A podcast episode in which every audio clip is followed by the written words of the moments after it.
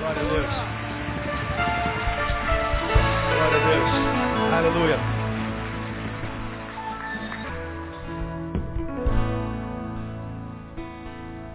Temos meia horinha. Eu quero deixar mais um tópico da palavra que nós já começamos a ministrar alguns meses aqui sobre fé. Eu queria levá-la a Romanos capítulo 10, verso 17. Começamos em setembro, no dia 28, uma palavra sobre fé. Entendendo o que é isso à luz da palavra, porque me parece que nós deformamos aquilo que é fé. E em grande escala nós que nos denominamos cristãos, transformamos a fé numa moeda de troca, num objeto de barganha com Deus. E toda vez que a gente fala de fé, a gente fala de uma coisa que a gente tem para pedir. Ah, eu vou pedir porque eu tenho fé, eu vou orar porque eu tenho fé. Toda vez que a gente usa a bendita fé, a gente usa para pedir alguma coisa. E aí a gente acha que fé é isso mesmo, é só um, um instrumento de barganha com Deus. E se porventura a gente que diz ter fé, pede alguma coisa a Deus e a resposta de Deus é não, pronto, a gente perde a fé e a nossa fé é deformada e a gente sai da qualidade de adorador para murmurador e a gente vê tudo que um dia o Espírito Santo gerou dentro do ser humano que nós somos, jogado no lixo, e a gente vê o que acontece no Brasil. Ah, eu já fui crente, já fui crente, já fui crente. O número de ex-crentes, ou seja, de pessoas que dizem assim, eu nasci de novo em Cristo Jesus, não gostei de Jesus e da vida nova que ele gerou em mim, e voltei para a vida velha. A Bíblia diz que aquele que está em Cristo é nova criatura, então voltei, a, voltei a, a, a ser a velha criatura. A Bíblia diz que nós estamos mortos em nossos delitos e pecados, e quando encontramos a palavra, somos ressuscitados nele. Então nós encontramos pessoas que eu sou ex-crente, ou seja, eu era morto, renasci, ressuscitei, mas não gostei da vida e voltei para o sarcófago, voltei para a tumba.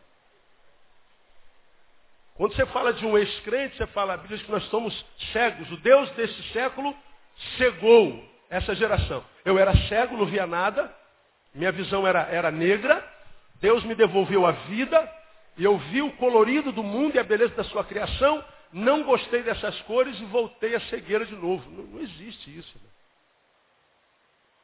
Agora, nós temos no Brasil e no mundo muito mais ex-crentes, pessoas que diziam crentes, do que crentes. Se você analisa a história mundial, sociologicamente falando, hoje a Europa já não é mais a Europa cristã, é a Europa pós-cristã. O cristianismo já quase não é tido como um fenômeno sociológico na Europa. Falamos sobre isso aqui já detidamente, profundamente. Ora, o que, que aconteceu? Que o cristianismo passou pela Europa, alcançou a América, chegou à América Latina e faliu na Europa, acabou quase que acabou na Europa. Quem viaja para a Europa vê isso claramente. Está acabando na América do Norte, Estados Unidos, que foi quem trouxe o Evangelho para nós. E hoje vive um período muito ruim na América Latina, porque mais faz mal do que bem. O que, que acontece com esse cristianismo? Que toma as nações, mas não permanece nas nações enquanto fenômeno histórico. Nós vivemos no Brasil hoje um fato histórico. Somos o maior país cristão do mundo, seja o cristianismo católico ou protestante. Agora, a despeito de termos o maior país cristão do planeta, esse cristianismo não faz bem para esse país, porque vivemos uma das maiores justiças sociais do planeta, temos a maior população carcerária do mundo, temos o maior índice de, pedofilia do mundo, temos um dos maiores consumidores psicotrópicos do mundo, temos a, a, a, uma das piores qualidades de vida do mundo. Que cristianismo é esse? Que enquanto religião alcança as massas, mas que não qualifica, não melhora a vida da sociedade dessa massa. Que cristianismo é esse? Ora, se a gente alcança Cristo pela fé e não entendemos o que é fé de fato, a gente vai se frustrar e vamos nos tornar em mais um religioso que não passa de frequentador de templo, que muda muitas vezes de religião, mas cuja essência de Deus não é gerada no interior. de cujo interior nunca fluirão rios de água viva. Fluem rios de água, mas de água morta. E aí a gente vê esse fenômeno que acontece no planeta, mais de 90% das guerras no mundo são de cunho religioso. A religião faz mal para o ser humano. A gente só não tem coragem de falar isso. A religião faz mal. Agora, o problema está na religião, não na forma que a gente a vive. Na forma como nós a entendemos. E como tudo procede da fé, a gente tem que entender o que é fé. Então, nós temos aprendido nesse mês todo, portanto, há quatro domingos, que a fé não é só um instrumento de barganha. Não é um meio pelo qual eu digo, Senhor, eu tenho tanto de fé, estou pagando ao Senhor para o Senhor me dar aquilo. Não é um objeto de troca. A fé não é só para adquirir coisas. Isso é reduzir a fé. Isso é deformar a fé. Isso é uma fé que não é fé. Pode ser qualquer coisa.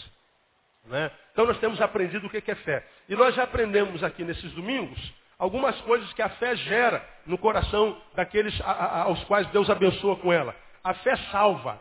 É por ela que nós somos salvos. Efésios 2,8. É pela fé que a gente vence o mundo.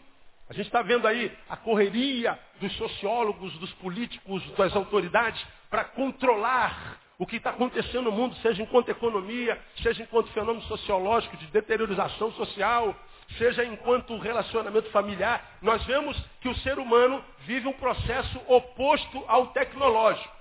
Enquanto nós temos a evolução tecnológica, nós temos a involução humana. O homem caminha a passos largos ao retorno ao tempo da barbárie. Estamos eh, nos transformando numa sociedade quase que inviável. E nós vamos de mal a pior. Estamos piorando cada vez que a gente acorda. Não é? A gente acorda de manhã, liga a televisão, se prepara para a desgraça que vem nova. E o homem se supera na desgraça que faz. Como pregamos na quarta-feira passada, nós brasileiros nos curamos, aspas, curamos, aspas, da desgraça de ontem, esquecemos-nos dela por causa da desgraça de hoje. Aparece uma desgraça hoje, toma a comoção nacional. A gente se esquece da desgraça de ontem. E essa desgraça de hoje vai ficar conosco até a desgraça de amanhã. Então, de desgraça em desgraça, a gente vai crescendo as desgraças. Portanto, nós estamos nos transformando numa sociedade desgraçada. Literalmente. Você sabe que você vale menos do que o teu tênis. O sujeito gosta do teu tênis, dá um tiro na tua testa e leva teu tênis. E sai rindo. Chega lá em cima e fala, olha o tênis que eu arrumei. Né? E como é que a gente vence esse status quo do adoecido? Pela fé. Lemos lá em João 5,4. A fé nos justifica diante de Deus. Não é religião, não é a prática religiosa, não é frequência ao templo, é fé. Fé. E fé não tem religião. Romanos 3, 28. Por ela recebemos o Espírito Santo. Tanta gente discutindo como é que a gente recebe o Espírito Santo, quando é que a gente recebe o Espírito Santo, quando é que a gente é batizado do Espírito Santo, quem é batizado, quem não é. E a gente fica discutindo essa besteira é, é, é, teológica e existencial enquanto eclesiologia. E a Bíblia diz que a gente recebe o Espírito Santo pela fé, Gálatas 3,14. A fé nos qualifica como filhos de Deus. Portanto, filho de Deus não é quem é membro só de uma igreja evangélica, como os evangélicos creem. Porque se assim fosse verdade, como é que Deus tinha filhos antes de 1517, que foi o ano da implementação da reforma protestante, de onde nasceu teoricamente o protestantismo? Ora, se os filhos de Deus são só os evangélicos enquanto nós cremos, onde estavam os filhos de Deus antes de 1517, quando não existia evangelicalismo? É só para você pensar na cama, né? Então, os filhos de fé são gerados pela fé e não pela religião. E sem ela, nós aprendemos que é impossível sem fé o que, irmão? Impossível agradar a Deus. Agradar a Deus. Então ela é imprescindível à existência humana. E nós embora tenhamos aprendido o que a fé gera em nós, começamos a aprender na semana passada algumas verdades sobre a fé, pensamos alguma coisa sobre a fé e aprendemos primeiro à luz de Romanos capítulo 10, 17. Você está aberto aí, amém não? Romanos 10, 17. Você já abriu aí, amém? O que está escrito lá? Logo, a fé vem como? Pelo ouvir. Ouvir o quê? A palavra de Cristo. Repita após mim. Logo, a fé vem pelo ouvir. E ouvir a palavra de Deus. Ou a palavra de Cristo. Nós aprendemos, portanto, que a fé entra por onde, irmão? Pelo ouvido. É pelo ouvido que a fé entra. Então o que, que nós aprendemos domingo passado? Que a fé é uma concessão. É Deus quem a dá. A fé vem. Nós não nascemos seres é, de posse da, da fé. Portanto, nós não nascemos com um fenômeno religioso, digamos assim. A fé, ela desperta no caminho.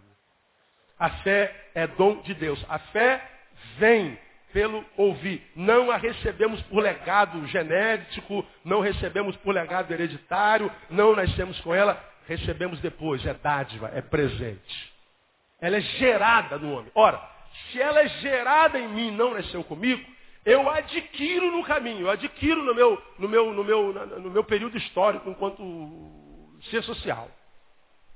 Eu adquiro, ela vem, ela nasce em mim, ela não é, é, é, de cunho genético. Aí você fala assim, ah pastor, mas meu avô foi dessa religião, minha avó foi dessa religião, minha mãe foi dessa religião, eu sou dessa religião. Se Deus quiser, meu filho vai ser também, meu, meu neto, meu bisneto, meu trineto, meu tetraneto, meu quintaneto. Né? A, a, minha geração toda vem de, de, de religião, nós somos toda essa religião. A religião você pode adquirir hereditariamente, mas a fé não. E fé e religião não tem necessariamente a ver uma com a outra.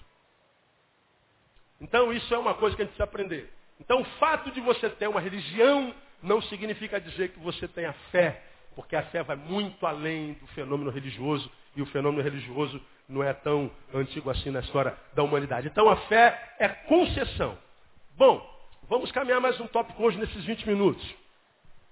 Pastor, se a fé é concessão, não depende de mim e eu não consigo crer, para mim isso tudo é besteira, para mim isso tudo é balela, isso é coisa para descerebrados, como diz Dawkins no seu último livro, Deus, um delírio. A, a fé, como diria Marx é, é ópio, ou a religião, como dizem os ateus modernos, a fé é o refúgio dos fracos. A gente cria um Deus imaginário para nele nos refugiarmos quando nós não conseguimos resolver os nossos problemas humanos, interiores ou exteriores, endógenos ou exógenos. A fé é uma invenção, Deus é uma invenção, a religião é uma invenção. Ora, eu não creio. Se eu não creio, pastor, eu não tenho culpa. Se ela é uma concessão, Deus não me deu. Não tem, não tem lógica isso? Ora, se Deus não deu essa fé que vem e não nasce conosco a alguns, esses alguns coitados não têm culpa de não crer. Não deveriam ser castigados por isso. Achou tua carteira, irmão? Achou não, é?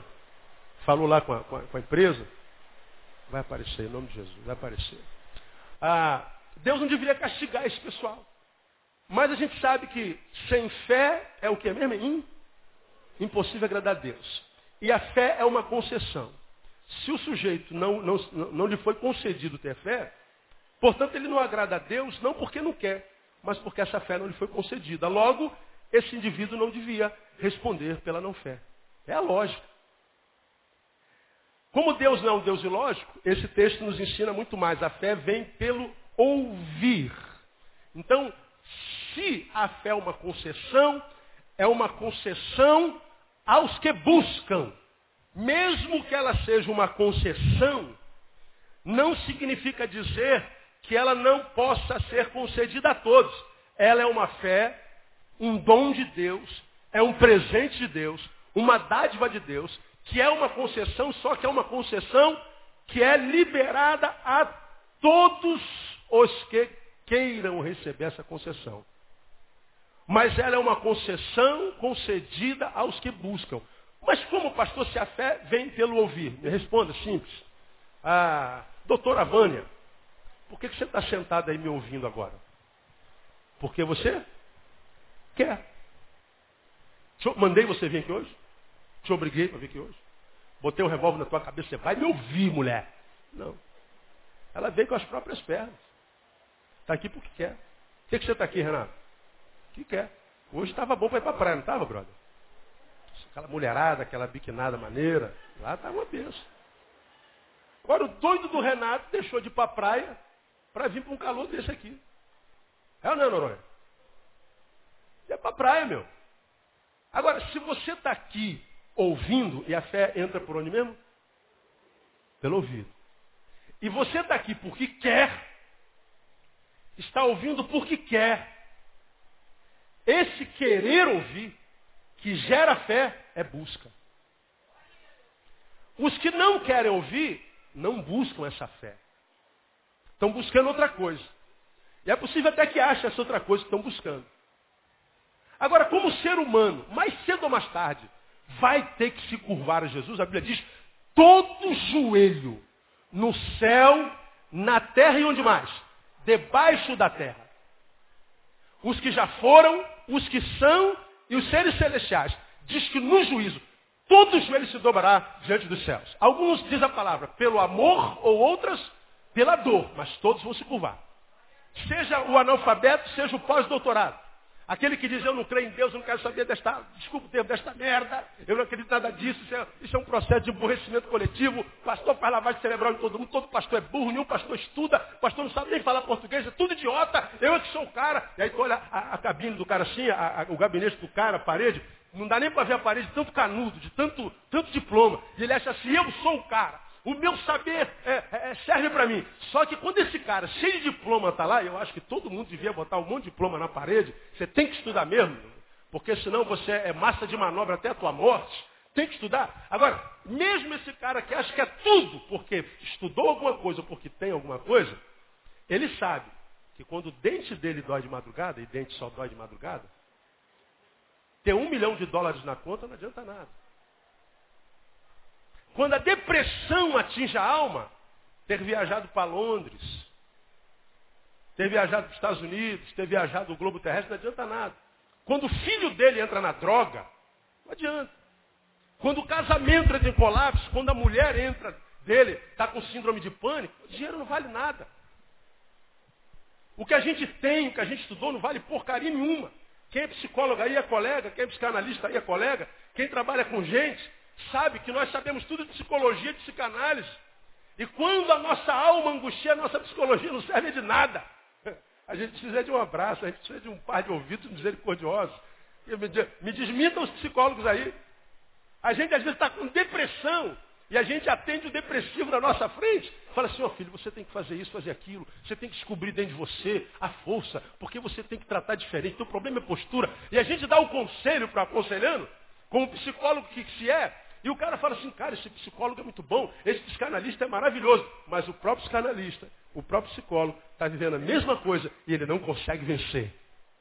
Porque quando a alma dá um nó, quando a agonia nos abate, irmão, a gente vê um monte de ateu pedindo arrego, desculpa o termo. Já contei vocês quando fazia, eu fazia pós-graduação. Eu não sei qual curso que eu fazia. É, é uma, sei lá, o que, que eu fiz na PUC, meu Deus do céu? Não sei se foi. Eu, ou, ou, foi psicanálise ou terapia humanista existencial. Foi terapia humanista existencial, na PUC. Eu já contei essa história aqui umas 679 vezes. Na primeira aula de pós-graduação em humanismo, terapia humanista, a professora falou assim, ó, não pode pronunciar o nome de Deus aqui. Não se fala em Deus aqui, em religião, em, em, em nada que a gente não possa conhecer empiricamente. Problema nenhum. Quem falou que Deus precisa de advogados, de defensores? Tem um monte de gente diz, não, não fala de Jesus, não fala de Deus, porque eu me ofendo. Deus não, Deus não está nem aí, não tem nem cosquinha, Deus não precisa de advogados, né? Aí todo mundo foi se apresentando, se apresentando, ah, eu sou biólogo, eu sou não sei o quê, não sei o quê, Chegou na minha vez, eu me apresentei, me apresentei, e entre outras coisas falei assim, sou pastor. Não pode falar em Deus. E tinha um pastor fazendo curso de humanismo. Aí todo mundo voltou a olhar para mim e falou assim, caraca, e agora? A professora ficou assim, mas no final, pastor, você ouviu o que eu falei? O que? Não pode falar em Deus, mas eu vou ser o último a falar em Deus aqui, só pode ficar tranquilo, quero nem saber de Deus. Esquece Deus. Ah, então estamos, estamos entendidos. O curso foi correndo, o curso foi correndo, o curso foi correndo, o curso foi correndo. Sem falar em Deus, Deus não precisa falar, precisa ser vivido. Jesus não precisa ser pregado, precisa ser vivido. Eu acho até que a gente tem que parar de falar de Jesus para passar a viver Jesus. Porque há um monte de gente falando, só fala besteira. Se você liga a televisão para ouvir evangélico, você vomita. Né? Então era bom de parar de falar, né? E passar a viver um pouquinho mais. Quem sabe a gente ganharia mais gente para Jesus. E eu não toquei o nome de Deus nenhum instante, nenhum. Mas a vida de Jesus em nós, os ensinos de Jesus da sua palavra, no contexto humanístico, meu Deus, se tu conhece esse livro aqui, isso é doutor em humanismo. Toda vez que vinha uma teoria, a gente passava pela Bíblia sem citar a Bíblia, a gente falava de Jesus sem citar o nome dele, a gente mostrava os princípios do amor em Cristo, os princípios da relação com Deus e com a divindade, com o sobrenatural, com o metafísico. E o pessoal ficava bobo com a palavra do pastor, mas o pastor nunca falou em Deus. Todo final de aula tinha um aluno, tinha não sei quem, pastor, posso falar com o senhor um minutinho depois da aula? Claro, filho, senta aí, pague meu café, é o valor da sua consulta. E ele passava, pagava o meu café. Né? E a gente conversava. Eu só achei que depois de nove meses de curso, a professora me deu um abraço e falou assim, pastor, lembra de mim nas suas orações. Eu falei, eu vou orar pela senhora agora. Nunca mais vi aquela professora, mas eu tenho certeza que aquela mulher se converteu a Jesus, irmão. E nós não tocamos o nome de Jesus nenhuma vezinha. Nenhuma. O discurso religioso ele não precisa entrar, basta que você seja de Deus. Aí quando a gente fala que a fé nasce, é concessão, concessão aos que buscam, o fato de ouvir, você está aqui ouvindo, você, portanto, está buscando ao Senhor. Sentadinho aí, com essa concessão que você me dá de ministrar a você, isso é uma busca. Porque se você não quisesse ser fortalecido na fé, você ia para a praia e estava fazendo um bom negócio. Estava dormindo até agora, estava fazendo um bom negócio. Estava jogando uma pelada em qualquer outro lugar, estava fazendo um bom negócio. Mas não, você louco, aos olhos do homem pós-moderno, religião é besteira, vem para um tabernáculo desse quente, para ficar aqui duas horas sentado nesse banco, ouvindo um cara que fala vai celebrar. Agora, em quem que essa fé vai ser gerada? Em você ou nele que está na praia? Lá na praia, o que está entrando, está entrando pelos olhos. Diz que os olhos veem, é bonito, irmão. Pode crer. Agora, entra nos olhos e faz o que dentro? Nem sempre gera algo bom. Agora, quando entra pelo ouvido e é a palavra de Deus, o que, é que essa palavra faz em nós? Gera fé. A fé que salva, a fé que nos ajuda a vencer o mundo. Que eu posso estar duro feito um coco, posso morar lá no alto da favela. Mas se essa fé for gerada em mim pela palavra, aí a agonia da alma pode vir e você falar assim, ó, alma, eu sei que você está agoniada hoje. Mas aproveita enquanto é noite, porque o choro, para quem está em Cristo, ele pode durar uma noite. Mas você sabe que pela manhã vem um cântico de alegria no nome de Jesus. Você sabe muito bem, isso são verdades da palavra. Conhecereis a verdade, o que a verdade faz? Liberta. Então, quando a alma aperta, não adianta ter um bilhão de dólares, cara. Então você vai para a igreja, está todo mundo querendo ficar rico, os pastores estão enriquecendo, a, a, os membros estão na igreja para ficar rico. Engraçado, você vai nessas igrejas da prosperidade, só fala de prosperidade, só de ter, ter, ter. Vai no estacionamento, só tem fusca velho, bicicleta, cavalo. A não ser na vaga do pastor.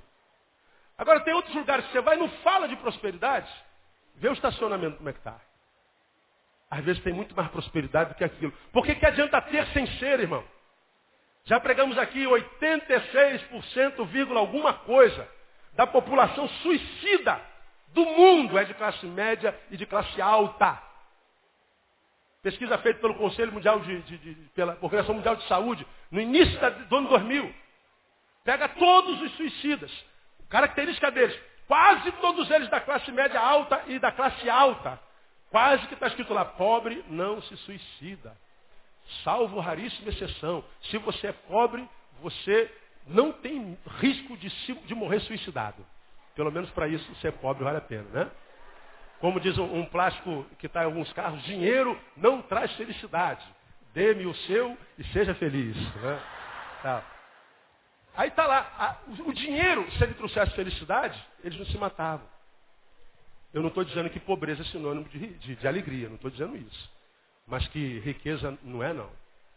Então, a, a, fé é o que gera isso em nós. Então, a fé é uma concessão aos que buscam. Então, o que você tem que pedir a Deus? Infelizmente, a gente não vai ter tempo para concluir esse tópico todo. Peça a Deus para que Ele te conceda o que eu vou chamar de ouvidos amigos. Porque nós temos muitas pessoas cujos ouvidos são inimigos. O que é um ouvido amigo e um ouvido inimigo? O ouvido amigo é aquele que ouve. E ouvido, ouvido amigo é aquele que se recusa a ouvir, seja lá o que for. O ouvido inimigo é aquele que quando ouve uma verdade que é contra a gente, ele se rebela, não, não vamos mudar o rumo dessa prosa, eu não quero ouvir isso, eu não quero ouvir isso, cara. Esse é um ouvido inimigo. O pastor vai lá, diverte com carinho, com amor na palavra, filho, olha só, por que, eu vou te falar isso aqui, ó. Você não deve fazer isso é por causa disso aqui, olha que de pastor, não quero saber. Teu ouvido é inimigo. Teu ouvido é inimigo quando teu pai, parceirão, brother, meu, te criou. Tua mãe que gastou horas e horas e horas e horas e horas de noites e horas e horas cuidando de você, desde molequinho. Aí você cresce, pensa que é gente. E o pai que é brother, a mãe que é mother. Ah, senta com você e fala assim, meu filho, olha só o que, que você está fazendo com a sua vida, meu filho. Filho, deixa eu te mostrar algumas verdades aqui sobre tua amizade. O que, que você tem andado? Você tem andado longe. E não há ninguém no mundo que ame mais a gente do que os benditos dos nossos pais. Só que o pai e a mãe, porque ama, é uma mala. Aliás, são malas. Já os nossos amigos da rua, com os quais a gente se encontra de quando em vez para fazer besteira, eles não, eles são os nossos amigos, são os nossos brothers. Eles não dizem o que eu quero ouvir. Eles só dizem o que eu, eu gosto de ouvir. Eles não me recriminam quando eu faço besteira. Pelo contrário, eles endossam a minha besteira. Mais ainda, eles fazem besteira comigo. De modo que quando eu estiver lá na lama, eu não vou estar na lama sozinho, eles vão estar comigo na lama. Esses são meus amigos. Agora, meu pai é um mala. Meu pai fica estragando meu prazer. Meu pai fica negócio de conselho o tempo inteiro. Minha, minha, minha, minha mãe, aquela mala. Aí você não sabe que inimigo não é teu pai, não é tua mãe, são os teus ouvidos. Porque quem tem um ouvido amigo, ele vai ouvir a verdade, vai entender que a verdade não tem dono. A verdade não ama ninguém, como também a verdade não odeia ninguém. A verdade é. Ela não quer saber da tua cor, da tua raça, da tua religião, do teu grau de intelectismo. Ela é. E quem ouve a verdade não se arrepende, porque a verdade é Deus. Não adianta. Precisamos pedir ouvidos amigos. Porque se o nosso ouvido não for amigo, nós vamos perceber que se a fé entra por ele, nós não vamos ter fé, portanto vamos ser um punhado de ossos e músculos e peles ligados por juntas e ligamentos. Só. Um ser biológico. Mas um ser biológico que tem uma alma que não é tratada e que, porque não é tratada, descobre que biologicamente, inclusive, ele é infeliz. Infeliz. É tão simples isso, irmão. Eu tenho pregado sobre isso aqui repetidas vezes. Quando você fala de amor, você está falando de alguma coisa que não é biológica. Quando você fala de ódio, você não fala de uma coisa que é biológica. Quando você fala de saudade, de carinho, de afeto, você não está falando de nada biológico, é tudo almático, tudo psicológico. A, psique, a psicologia chama de psique, a teologia chama de alma. É tudo interno. E vejam que os nossos sofrimentos são todos de origem interna. A gente sofre porque tem saudade, a gente sofre porque tem amargura, a gente sofre porque está com ódio, a gente sofre porque não foi amado. É tudo interno, tudo abstrato. Então a gente acha que a gente vai ter felicidade trocando de carro, trocando de mulher, trocando de casa, só estudando, vivendo só o prazer biológico, mas não tratando do seu interior.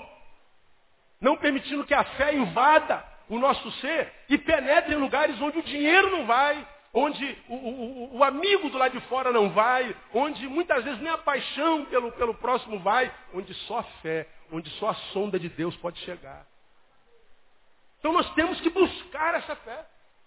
E essa fé é buscada quando nós ouvimos. Como nós pregamos domingo passado, de modo que quando você se ausenta do lugar onde você ouve aquilo que gera fé, se a fé é gerada pelo ouvir e você se ausenta do lugar onde se ouve isso, você fortalece a tua ignorância, você fortalece a sua mediocridade, você fortalece a sua, a, a, a sua humanidade é, é, cisada, cismada, porque você não é só humano, é, é, é, enquanto carne, o ser humano é composto por razão e emoção, biologia e psicologia. Nós temos que tratar o ser humano enquanto todo. Agora, eu quero deixar para você aqui nesses cinco minutos o seguinte. A fé vem pelo ouvir. Se ela é uma concessão, é concessão dada aos que buscam. E a gente busca essa fé que faz bem para a alma ouvindo. Então, só você parar para pensar. Mais importante do que viver uma relação com Deus firmada no fazer, fazer, fazer, fazer, fazer, nós temos que desenvolver uma relação com Deus no campo do estar. Estar, estar, estar. Agora, infelizmente, nos lugares que a gente chama de igreja, que é onde a gente deveria ouvir a palavra, muito mais se faz do que se está. A vida é muito mais laboral, muito mais trabalhosa do que reflexiva. E aí a gente cai na desgraça de estar tão ocupado com a obra de Deus que não tem tempo para o Deus da obra. Aí a igreja tem culto de segunda a segunda, 8, 10, 12, 14, 16, 18 e 20. Na sexta tem vigília da vitória. No sábado tem jejum da conquista. Na quarta-feira à noite tem o monte da transfiguração. Na segunda semana tem a semana da bênção. E aí você vai para a igreja todo dia santo, todo santo dia. E a esposa fica em casa morrendo de saudade de você e irada com a igreja. Os filhos ficam em casa com saudade de você e com ira da igreja. E a gente está lá no templo, servindo nas nossas muitas atividades ao Senhor, e a gente acha que o que Deus quer é que nós o sirvamos. Eu nasci para servir a Deus. Deixa só, tira a tua fé teu, da tua mente agora, deixa a fé do lado aí um pouquinho, usa só a tua razão. Que tipo de serviço, porventura, você possa prestar a Deus que Deus já não tem? Que tipo de coisa você pode ofertar a Deus que já não seja de Deus? Que tipo de coisa há no mundo que se você deixar de fazer, diminua o que Deus é? Alguém consegue lembrar alguma coisa? Que serviço você presta para Deus então? Ah, pastor, o senhor está pregando aí, o senhor está servindo a Deus. Será que eu estou? Ou Deus está me servindo? Pregamos sobre isso domingo passado. Ah, vou para a igreja servir a Deus. Você está sentado aí, né? Com esses glúteos lindos que Deus te deu aí nesse banco. Que tipo de serviço você está prestando para Deus agora? Nesse exato momento. Você está na igreja, não está? Que tipo de serviço você está prestando a Deus? Nenhum. Agora me diga, Deus está servindo a você agora ou não? Com a sua palavra que entra pelo ouvido e gera o quê? Fé. Então na igreja a gente serve a Deus ou Deus serve a gente? Deus serve a gente. Então quando Vitinho ou, o Oscar, estão aqui, ó, tocando violão, estão servindo a Deus nada. Deus está te servindo, te dando a graça de fazer o que você mais gosta na vida, porque música é fominha. O cara dorme com essa viola do lado. A mulher de um lado e o violão do outro. Ó, tem, vai ter um culto ali, ali pertinho, ali em Santa Cruz da Serra, vamos lá, você vai tocar para a banda. Pô, o cara, o cara vai a pé, meu. Fominha. Ah, vou servir a Deus. Não, vou ser servido por Deus. Ora, se na igreja nós somos servidos por Deus, somos servidos por Deus para quê? Para servir. Aí vem Jesus e fala assim, ó, quando fizerdes a qualquer um desses meus pequeninos, o que, é que ele diz lá? A mim fazeis. Eu tive fome, você me deu de comer, eu tive sede, você me deu de beber, tive preso, você foi me visitar. Eu estava nu, você me vestiu, mas quando é que você estava nu e nós te vestimos, Senhor? Quando é que tu estava com sede e demos de beber? Quando é que o Senhor estava com fome e a gente te deu? É quando você fez para o teu próximo, para o teu semelhante. Quando você faz para o teu semelhante, amado meu, você faz para mim. Então, como é que a gente serve a Deus? Servindo ao próximo. Serve ao próximo você é bênção na vida de alguém? Eu não, pastor, mas eu vou para a igreja de segunda a segunda. Você é um parasita que alimenta uma instituição religiosa, mas que nunca vai ter vida em Deus de fato de verdade. Basta você buscar o que você é quando você está sozinho no teu quarto.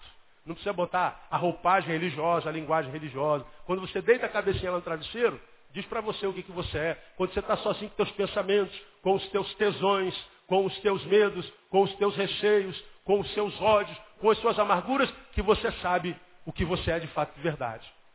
Agora, quando a gente chega na eclesiologia, aí a gente veste a casca de crente, a gente vende a indumentária, a gente vende, aleluia, glória a Deus, a paz do Senhor, minha irmã.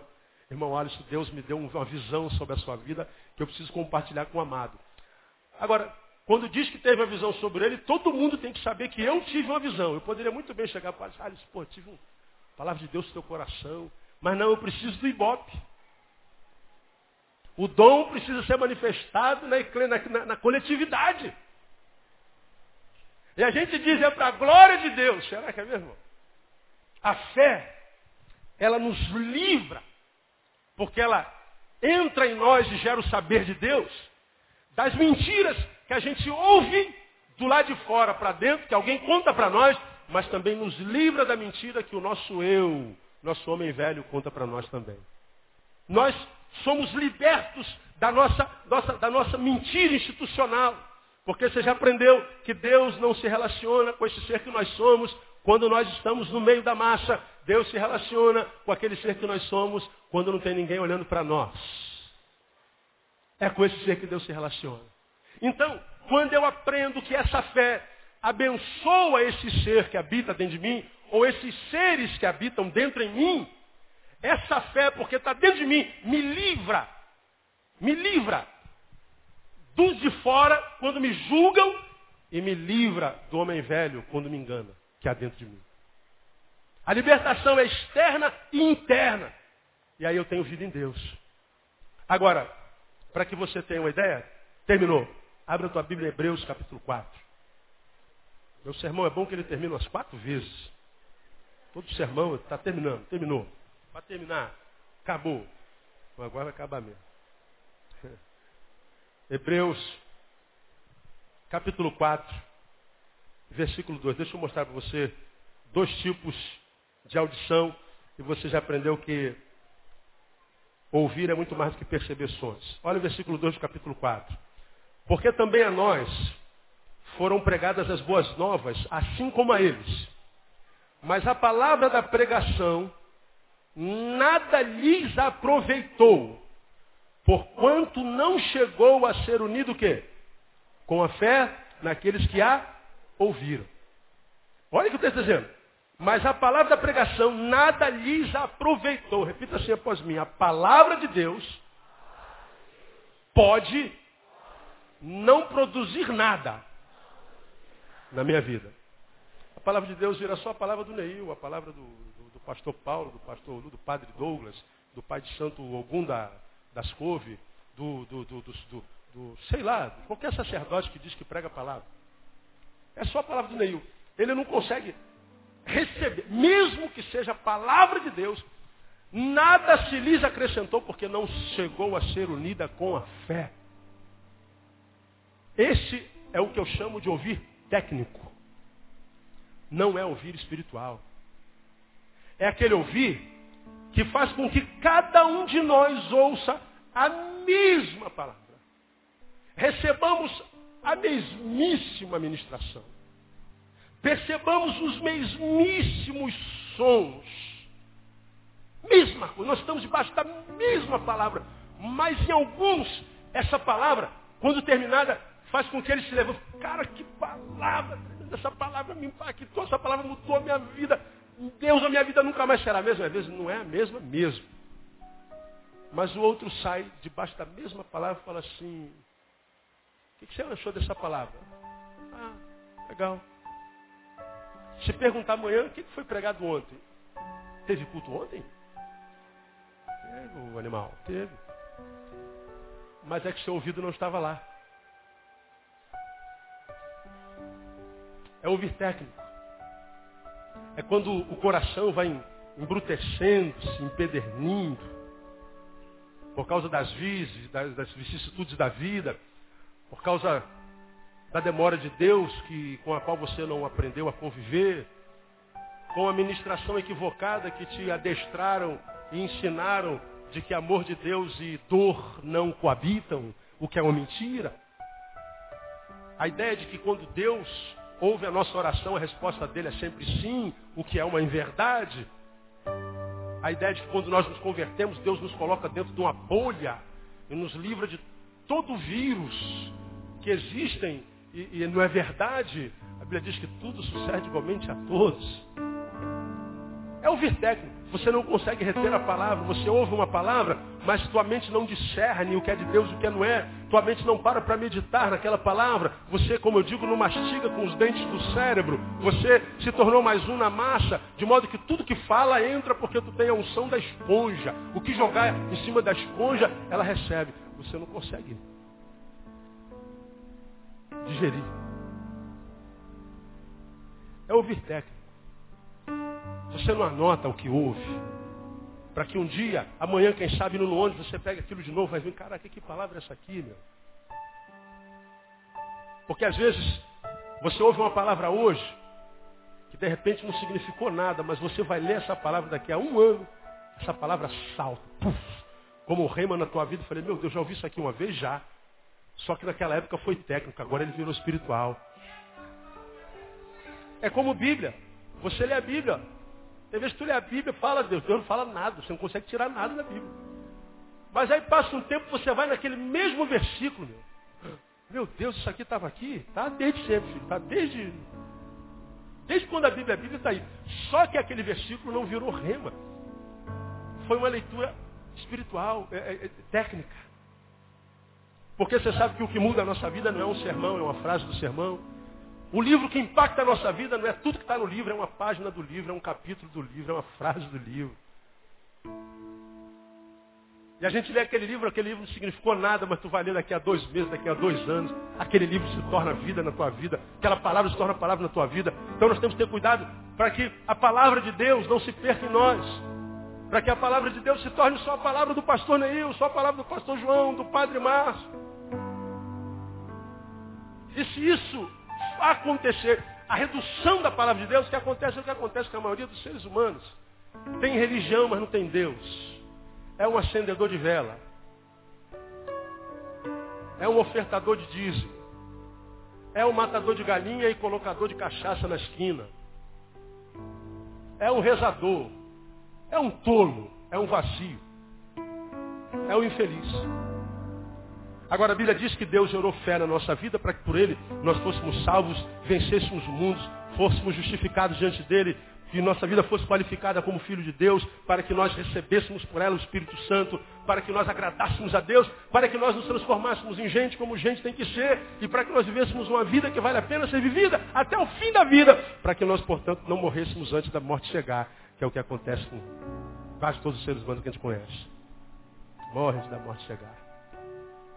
Para que a gente não tenha que se transformar num crente profissional, para que eu não tenha que ser um atrás daquela porta, e entrar naquela porta, ter que vestir a máscara do, do Antônio Fagundes Gospel, né? E representar aqui como um bom ator.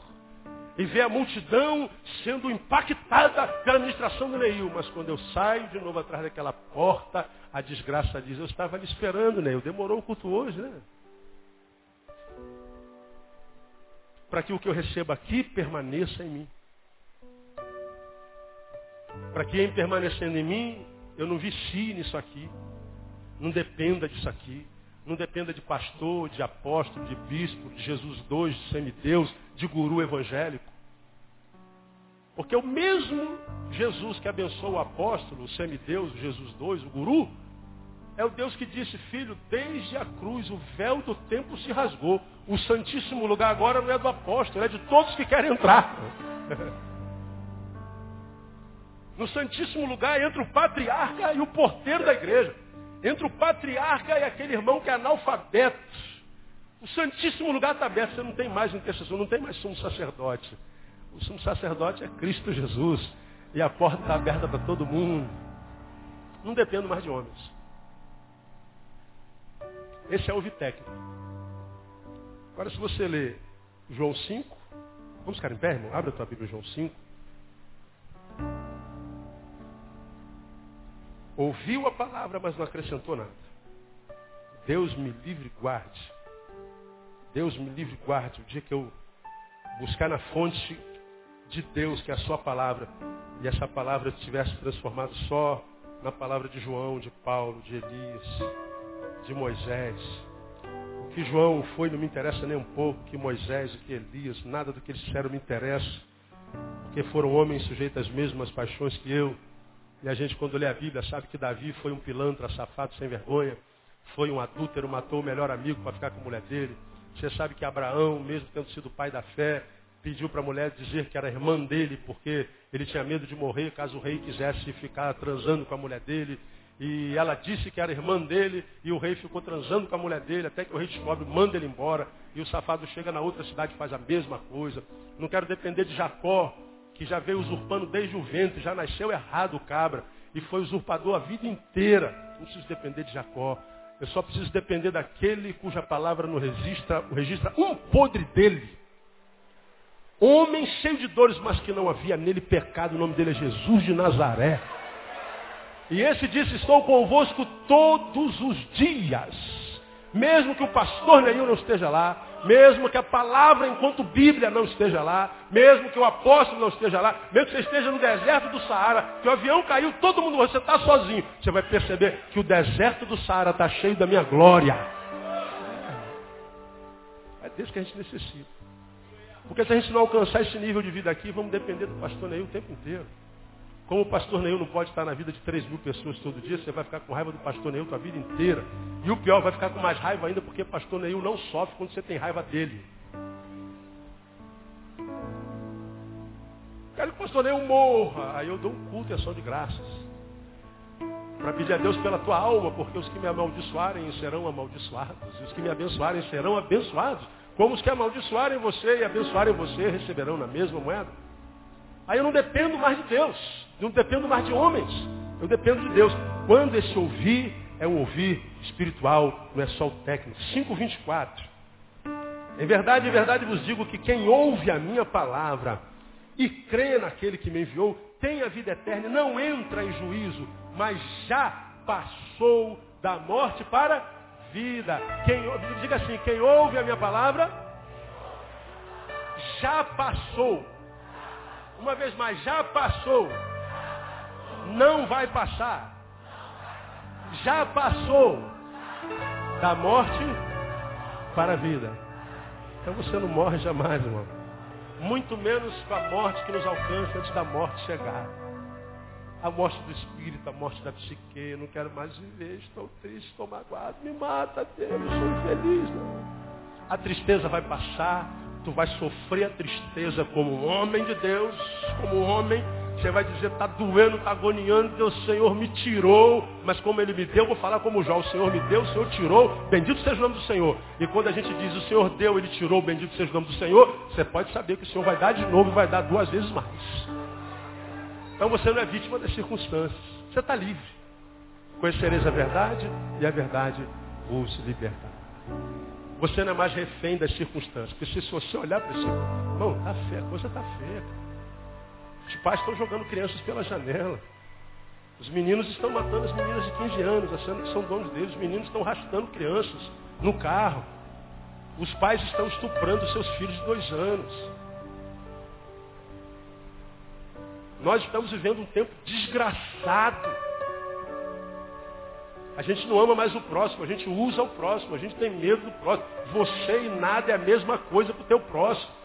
Eu gostei do teu tênis, cara. Morra, me dá esse tênis aqui. Não interessa se a sua filha tem 18 anos ou tem um ano de vida. Eu vou transar com ela. E aí? Como é que você vai sobreviver a isso? Só se o teu interior estiver guardado em Deus. Se não, pira mesmo, pira. E nós vivemos um tempo de loucura. A fé é concessão, é concessão aos que buscam. Não alimente a tua ignorância se ausentando do lugar onde você ouve. Agora lembra que mais importante do que ouvir é saber o que está ouvindo. Porque a fé não, é, não vem pelo ato de ouvir, mas em função daquilo que se ouve. Então quando você se ausenta do lugar onde ainda se ouve alguma coisa nesse país, que são poucos lugares, você simplesmente alimenta a tua ignorância. De modo que se a, a verdade liberta, a ignorância escraviza.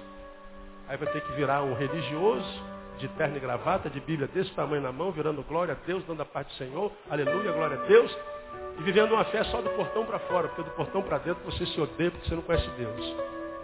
Agora, quando você conhece Deus, o que acontece do portão para fora não te interessa. Ele diz, busca primeiro o reino, meu filho, porque todas as outras coisas é problema meu, não é teu. Isso é muito legal, né? Cuida do que é meu, meu filho, que eu cuido do que é teu. Não tem alguém melhor para cuidar do que é meu do que Deus. Pelo amor de Deus. Que Deus te dê essa fé. Que Deus te, dê, te dê um par de ouvidos amigos. Que Deus te liberte da ignorância religiosa. Que Deus te liberte de si mesmo. Para que você tenha vida em Deus, porque Ele diz que veio para que você tenha vida e vida com abundância.